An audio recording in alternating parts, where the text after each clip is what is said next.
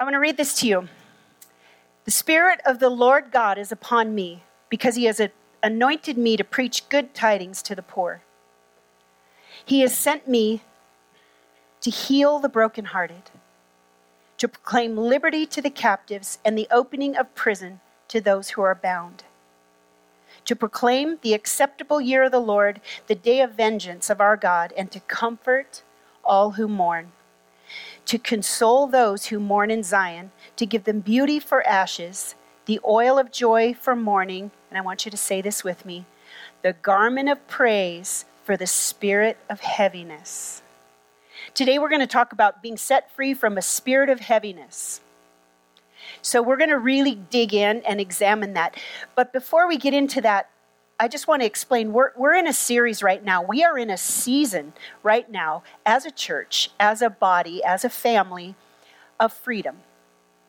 And that is the promise that God holds out for us. It says, in fact, it is for freedom that Christ has set us free. It's for freedom that He set us free. He wants us to be set free. And so that's His promise. So, what's the holdup? What's the holdup? We are. And that's why I really believe that the Spirit of the Lord has really been, been really like stirring some things up in me and in, in some of our leaders to see that God wants us to move into a season of celebration and of rejoicing and of freedom. How many of you want to be free? Amen. So, what is a spirit of heaviness? What is that? I mean, this is, this is not a, a concept that we talk about very often. A spirit of heaviness is like you're, you're wrapped up in it, like you're completely enveloped with kind of a darkness, with a colorlessness. Just your eyes are kind of, it, actually, it compares it to how your eyes start to dim as you age, so you can't see clearly it's, it's, like a, it's like a darkness that kind of descends, a foreboding. Uh, could, would you guys mind turning down the lights? I can't remember the terminology.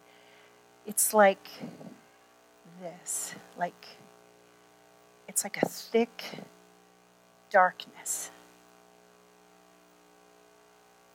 And I know there are some of, of, of you who are right now experiencing something like this spiritually in your life. There's just like a darkness, a hopelessness, a lack of vision, a lack of freedom, a lack of the ability to see clearly.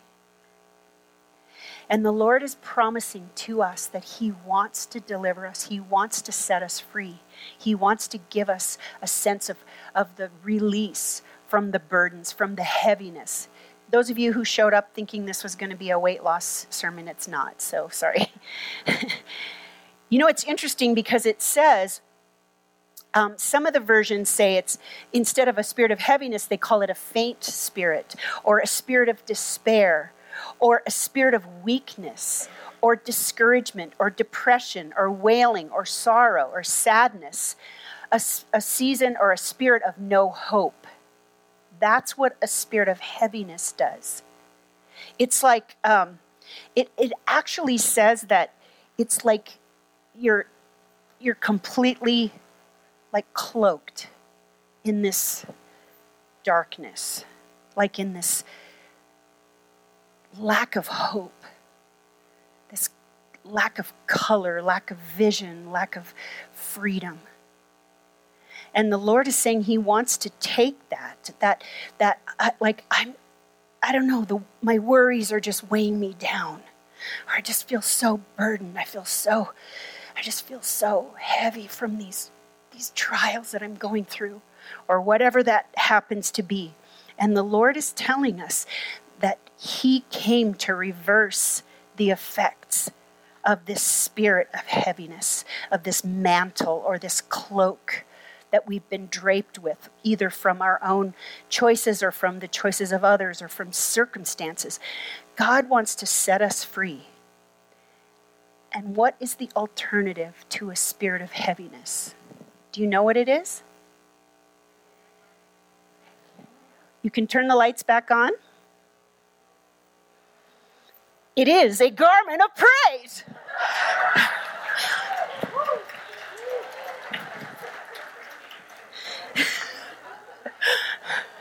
People are getting out their sunglasses.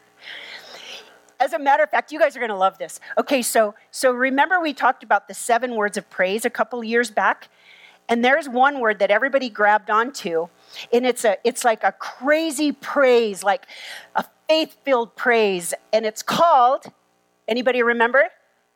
Tehillah. Remember? That's the word. God wants to take that hideous dark thing and get rid of it. He wants to replace it with a garment of tehillah. Not tequila, tehillah. God wants to restore laughter. God wants to bring back joy. And you know, honestly, right now, we are a church, for many of us, we're in mourning. You know, we lost one of our heroes this last week, our precious friend Pillow. She was one of the wisest, most encouraging, kind, bold, amazing human beings on the face of the earth. She was this high, but she packed a punch. She actually was a corrections officer at the women's prison. you can imagine, like, she's like five foot nothing. And she passed away this week. She went to be with the Lord. And so, while there's a heaviness and a, and a sorrow and a burden, we can still rejoice. That's the promise that the Lord brings. And we're going to get into that. We're going to talk about what is a garment of praise and what is a spirit of heaviness and how do we get delivered from that. I, I want to talk first about how does that spirit of heaviness impact us? What does a spirit of heaviness do to us? How are we changed as a result of that? Well, I believe that, you know, some people will call it depression, and it can be depression. Now, you can have a spirit of heaviness without having depression, but you cannot have depression without having a spirit of heaviness. Okay? I'm going to say that again. You can have a spirit of heaviness without having depression, but you cannot have depression without having a spirit of heaviness. And we're going to examine that and explore that. So the first type of depression is the one that that um, they have all the commercials about the antidepressants and and you know a lot of people talk about this particular kind of depression, and it is a clinical. It's a chemical depression. There's something that, that is amiss in the chemistry of the brain. And this is the kind of depression that you can't pray away, okay? And you can't just decide not to be depressed anymore. Incidentally, I want to say this. Um, we need to be a people, and this is something I want to I want to work into our culture as a church. That the Adventure Church would be a place of honor, that we would honor people even when we vehemently disagree with them. Okay? Can we commit to being that to one another? That even if we disagree politically, or if we disagree about the halftime show, or if we disagree about uh, spiritual practices or whatever, can we be people who extend grace to one another? Can we be a place of acceptance? Yet? No? Yes? Thank you. Seriously, it's, you know, if you're ever wondering, Romans chapter 14 is a whole chapter that talks about don't judge other people, just worry about your own relationship with the Lord, pretty much. It says, to each one's own master he must stand or fall, and God is able to make him stand. It says, Who are you to judge another man's servant? Turn to your neighbor and say, Who are you? okay, don't get all crazy. Okay, so the first type of depression, that's the type of depression. It's a chemical imbalance. And I'm not saying that anytime you're depressed, it's a chemical imbalance, but there is such a thing as a diagnosed clinical depression. This is the kind of depression that, that you need some extra help. You may need to go to a therapist. You may need to temporarily go on antidepressants. And this is where I'm saying extend grace. You don't know. You don't know what other people are going through. Just be really careful. Judge in the same way you want to be judged. Okay? Turn to the person next to you and say that. Judge me the way you want to be judged. There's going to be so many fights on the way home from church today. okay, the second type of depression is what I call situational. This is a kind of a depression that happens because of external things, things that are happening, things that have happened to you. Okay, this could be a death or some kind of loss, loss of a job, um, a discovery that your spouse is addicted to porn and you didn't know it, or that your spouse tells you that they're going to leave you, or you find out um, some horrible news, you lose your job, something like this. This is situational. This is something that happens from outside. And it just causes, in some cases, I want to make a distinction. There is such a thing as legitimate grief, legitimate mourning. The Bible talks about we need to mourn with those who mourn. There is such a thing as mourning. And what I have found is that the people who actually don't mourn, if they have a loss, say, for example, they have a death in their family or a, loved one passes away and they do not grieve, it will squeak out some other way, which usually isn't pretty. So I just want to set you free. If you're grieving, grieve. It's okay, it's a spiritual thing. As a matter of fact, after my husband died, I had a, um, a doctor friend of mine ask me if I wanted um, antidepressants.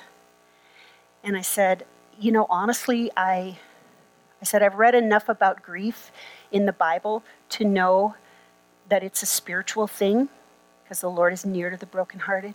And I said, I, I, I really, I really just want to go through it and, and actually experience it. And then, like four months in, I was like, "Oh, why did I do that? I should have taken the drugs." but, um, but um, there is legitimate. I offended this guy. Um, there is legitimate grief. And so, what I'm saying is be free to grieve. Grieve the way you have to grieve, okay? Don't compare yourself to how someone else grieves, how someone else mourns.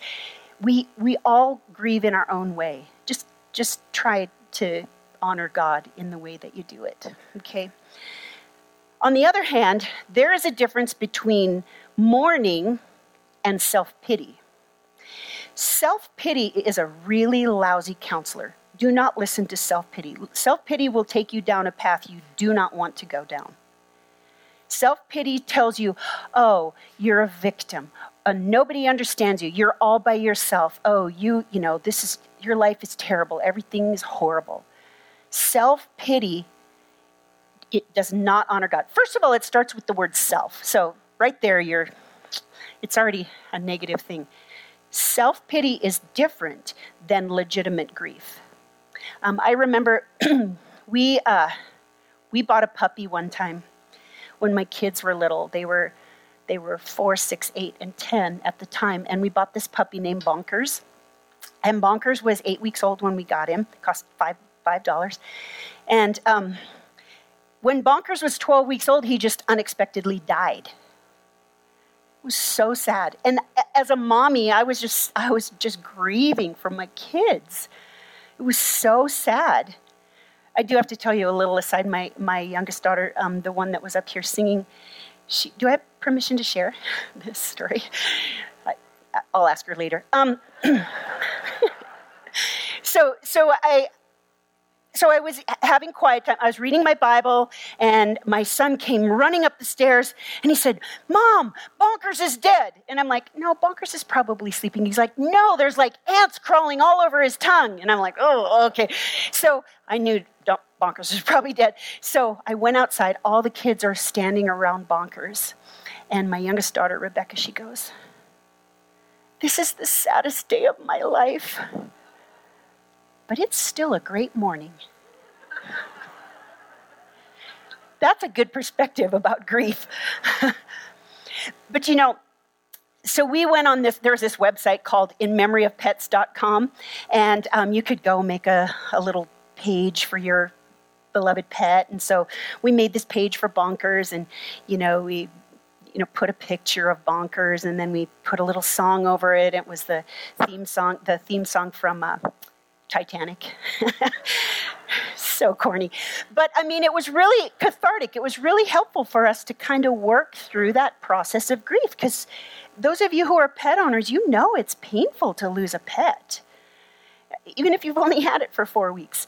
But you know, it was something that was really good. And so during that time, I was really grieving deeply, not so much for Bonkers. I mean, Bonkers was a $5 mutt, but my kids were hurting. And so that was hurting me.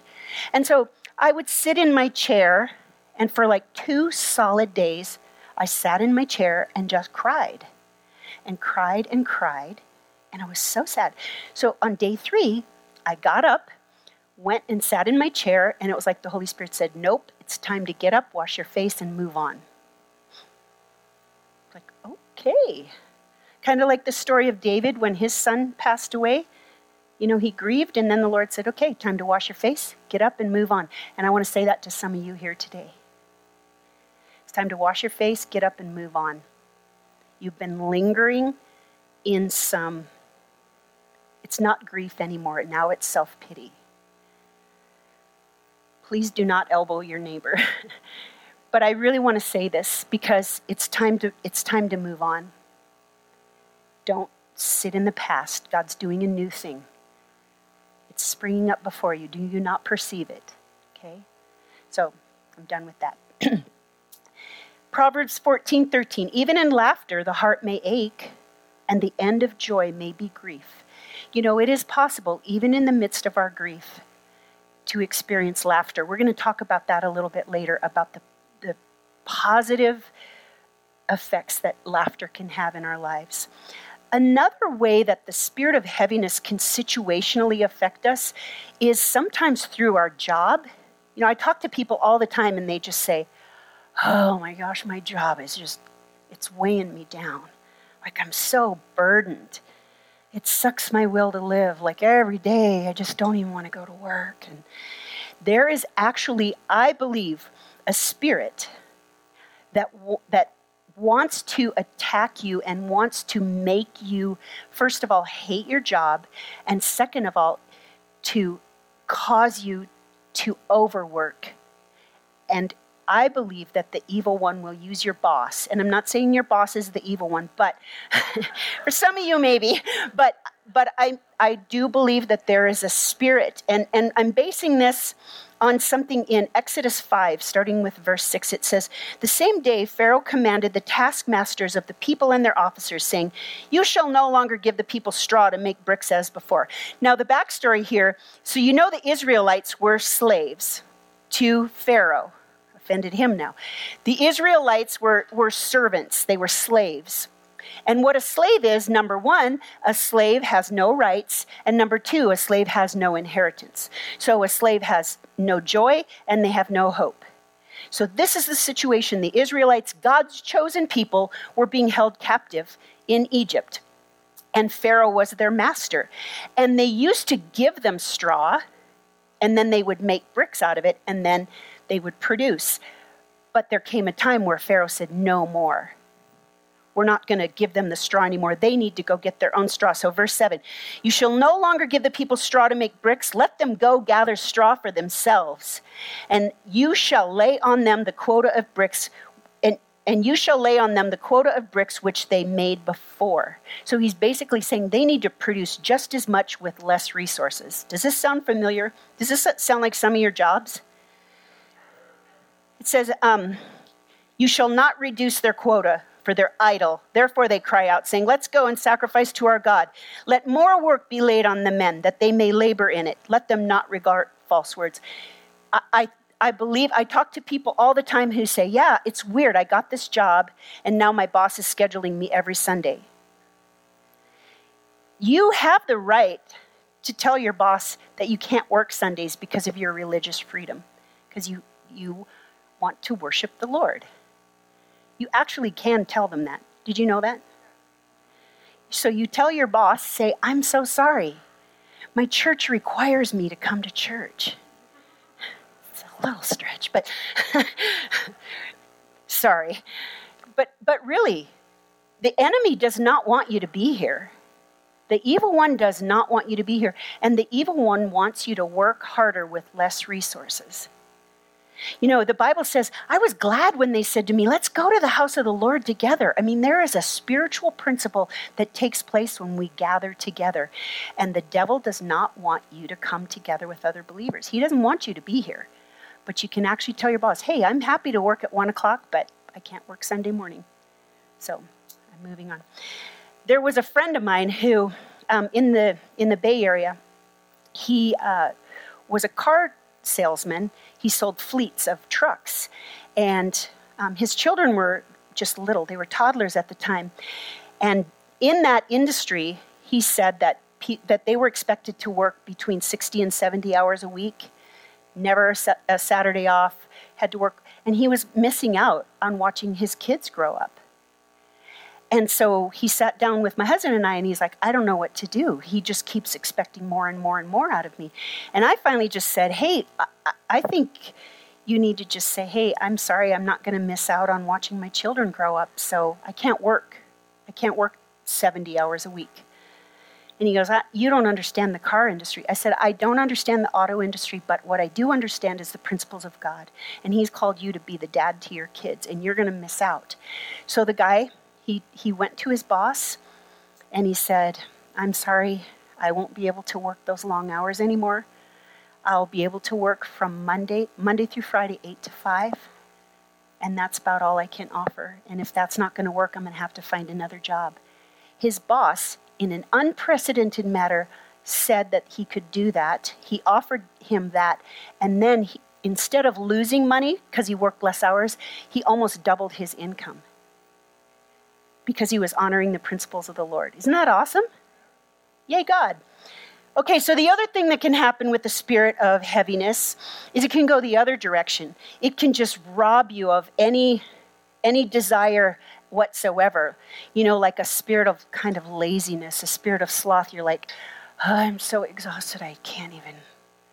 Oh, I just like, I don't even want to get out of bed. I'm so tired. Actually, there's, well, I'll talk about this a little bit later, sorry. Um, in Proverbs 24 30, it says, I went past a field of a sluggard, which means a lazy person, past the vineyard of someone who has no sense. Thorns had come up everywhere, the ground was covered with weeds, and the stone wall was in ruins. I applied my heart to what I observed, and I learned a lesson from what I saw. A little sleep, a little slumber, a little folding of the hands to rest, and poverty will come on you like a thief, and scarcity like, a, like an armed man. So there's a balance between overworking and giving in to the spirit of more bricks, less straw, and complete sloth and laziness and just not wanting to do anything. There's a balance there. And the Lord wants to instruct you and deliver you from like that oppressive spirit that wants to just drain you. So the third kind of depression, so there's clinical, chemical depression. Second one is situational, which can involve grief, um, it can involve any kind of loss or sorrow or pain. But the third kind, I believe, is the one that, that we can really contend against, and this one is spiritual. I believe that there are demonic spirits that want to lie to us and they want to try to throw us off course. And you know, the only power that Satan has is a power of a lie, but his lies are very believable and oftentimes they're in your own voice or in the voice of your parents from your past or your spouse. But how to be free from a spirit of heaviness, a demonic spirit of heaviness. The word that's used for spirit is ruach, which means like a spirit, as in the spirit of the Lord or the spirit of man or a demonic spirit. Um, and it is a particularly sly and subtle spirit because its lies are, are very slimy, very hard to identify. But it is demonic, and I believe that, that the Lord has given us the freedom. You know, in Ephesians 6, it says, We wrestle not against flesh and blood, we are wrestling against principalities and rulers of the darkness, right? Can you agree with me there are demonic entities, even in America, even in Draper, even in Utah? sometimes it manifests itself in like a sleepiness whenever you try to read the word or whenever you try to listen to maybe a podcast or maybe when you come to church there's like a sleepiness that comes over you and it's kind of an unexplainable sleepiness because it's like you've slept enough you've had some coffee but you get so sleepy but it's only involving spiritual things. I believe this is demonic. There's also like a, a, a darkened countenance that can come over someone. I, I was talking to a young man after first service, and it's like I see a change in him. It's like there's the spirit of heaviness has been lifted off of him, and he actually looks different. You know, there can be that. You can sense that sometimes in people. And I'm not trying to get weird, it, it is actually a demonic thing. Or a sense of foreboding, a sense of doom, a sense of hopelessness. You know, some people, it's kind of, I call it the spirit of Eeyore, you know. Oh, it's never going to work. You know, that kind of, everything's terrible, you know. So there's, so, so I think it's, important for us to understand that the differences in the three different kinds of, of depression or, or heaviness that can come upon us. But there are some solutions. And I'm going to offer three solutions to the spirit of heaviness and how to get set free from the spirit of heaviness. The first one is to repent. Now, again, repent just means to change the way that you think, to turn from the way that you think to a new way.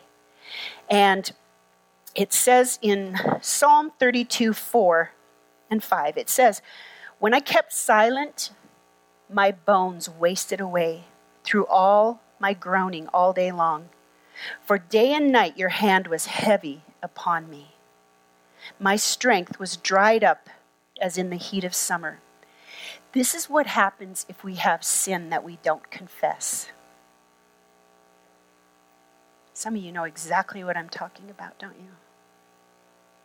I remember years ago, there was something that I hadn't confessed to my husband, and I had a friend tell me I needed to confess it, and I was like, "I'll pray about it," which meant no. Um, and I, I just knew I did not want to confess this particular thing to my husband, and it, this literally was what happened to me. I literally became sick, so sick that I couldn't even get out of bed, and I had I didn't have anything physically wrong with me other than I had this unconfessed sin, and the second I confessed it, boom, I was I felt fine. This is a legitimate thing. If you have something hidden in the dark, you have some sin that that is weighing you down, this spirit of heaviness will have a heyday on your life. It will weigh you down. It will it will drain you of all your energy. So I just urge you whatever that thing is you're thinking of right now, confess it to somebody that you trust. Okay? I know I say this a lot, but also, if someone confesses something to you, be a safe place for them. Don't be a person that turns around and throws it back in their face. Extend the same grace you want extended to you. Okay, doing unto others. 1 John 3 8. Whoever makes a practice of sinning is of the devil for the devil has been sinning from the beginning. Now, listen to this. The reason the Son of God appeared was to, say it with me, destroy the works of the devil. The devil is like Pharaoh. The devil wants to put you in bondage, the devil wants you to be his slave. When Jesus came to set you free, Jesus came to earth to overcome the works of the devil. And some of us have been delivered, we've been saved, We've come to know Jesus, we're born again, but we're still not free. We're still bound because we don't think right. The best way you can think right is to have your mind changed by what God says about himself. And if you don't if you don't know, if you're not sure how to read the Bible or or you have a lot of questions, find somebody that you trust, join a community group or get in a Bible study and ask questions. It's okay. You don't have to understand everything, but the parts you do understand, learn to live and trust that that's the Word of God, the eternal, life giving, hope filled Word of God. Okay? And Jesus wants to destroy the works of the devil. And it says in Hebrews 1 12 1, Therefore, since we're surrounded by such a huge crowd of witnesses to the life of faith, let us strip off every weight that slows us down, especially the sin that so easily trips us up. And let us run with endurance the race that God has set before us. You know, you know, running a race, it's like I always think about that episode of The Office where he did the race for rabies awareness. Um, sorry for the office reference. But you know, but when you go out on a run, You don't want to have a bunch of, I mean, you don't want to have like a a backpack on you and a gallon of water and everything. If you go out running or if you're in a race, you want to be as light as possible, right? That's why they make the shoes that weigh like a half an ounce. That you you don't want anything to hold you back. And that's what the spirit of heaviness wants to do. It wants to hold you back from accomplishing what God has created you to, to do and to be. And and God is saying, put off every weight and the sin that just holds you back. He's saying, get rid of it, move forward. Amen? Okay, so first thing we do is repent. Second thing we do is remember.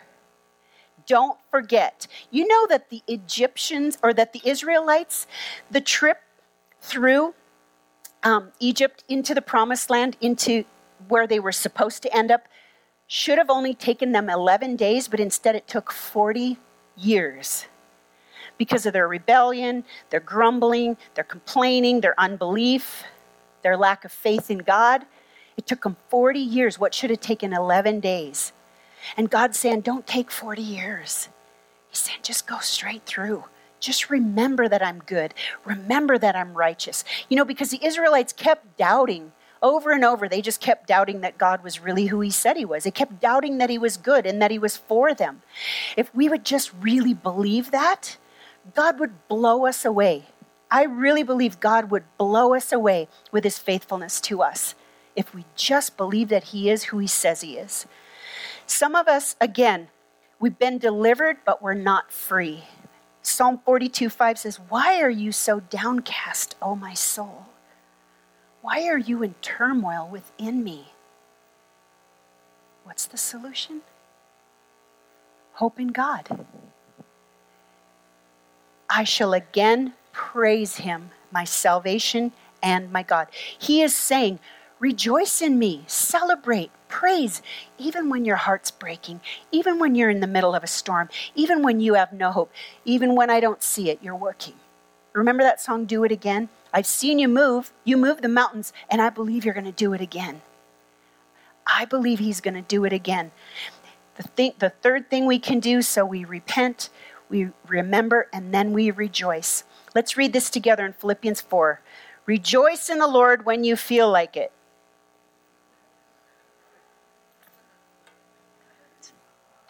What? Wait. Rejoice in the Lord when? When? He actually has to say it again. Again, I say rejoice. Let your gentleness be known to all men. The Lord is at hand. Be anxious for what? Be anxious for, but in everything by prayer and supplication with what?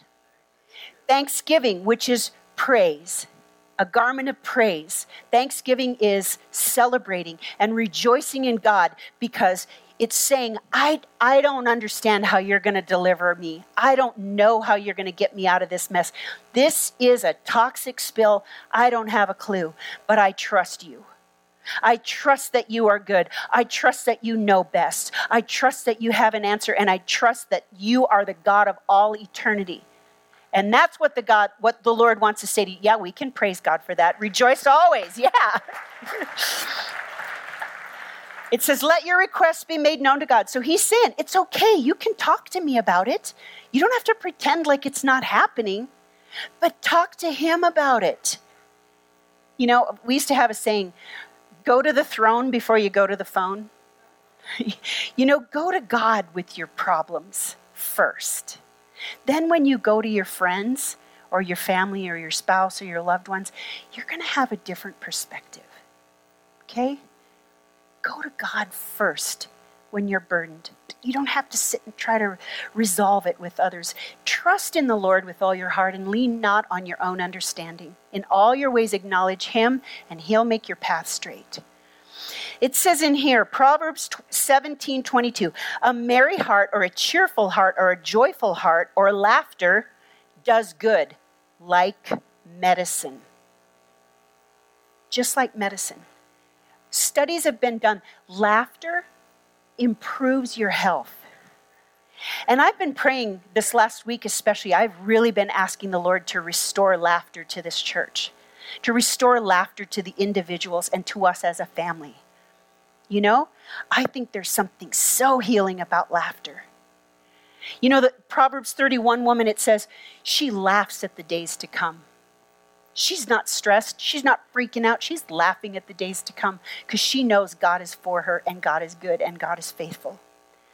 It says, a, a, merry heart does good like medicine, but a broken spirit dries the bones. There's actually a physical manifestation where it will dry up your bones, it will make them brittle. Physically, it, it will mess you up. A broken spirit. Um, after my husband passed away, I, like, half my hair fell out. It was weird. You know, and it's, and it's like, Weird stuff happens physically when our spirits are broken. And that's why the Lord tells us laugh. There's a freedom that comes through laughter. Laughter breaks a spirit of heaviness spiritually. I mean, not if you're laughing at other people and mocking them. That's that's a different thing. It, it says in the in the God's Word translation, it says a joyful heart is good medicine, but depression drains one's strength. The joy of the Lord is our strength. It's in God's presence we experience fullness of joy, right? Never trust a joyless Christian. Seriously, it's like God is a God of laughter. He created laughter. He wants us to laugh. And, and even when your heart's breaking, you can still you can still rejoice. You can still celebrate and laugh. I, I'm not trying to diminish your situation, but I'm just saying the Lord has promised us He'll meet us in those times. He'll heal us, He'll deliver us, and He'll set us free. John 15, 11. These things I've spoken to you that my joy may, be, may remain in you and your joy may be full. This is Jesus saying this. Psalm 34, 1. I want you to read this with me. Would you stand and read this with me? I'm going to invite the worship team to come back up. Psalm 34 1. Let's say it together. Go. I will bless the Lord at all times. His praise will continually be in my mouth. His praise shall continually be in my mouth. Never feel guilty about having joy. Make sure your joy is a joy of the Lord.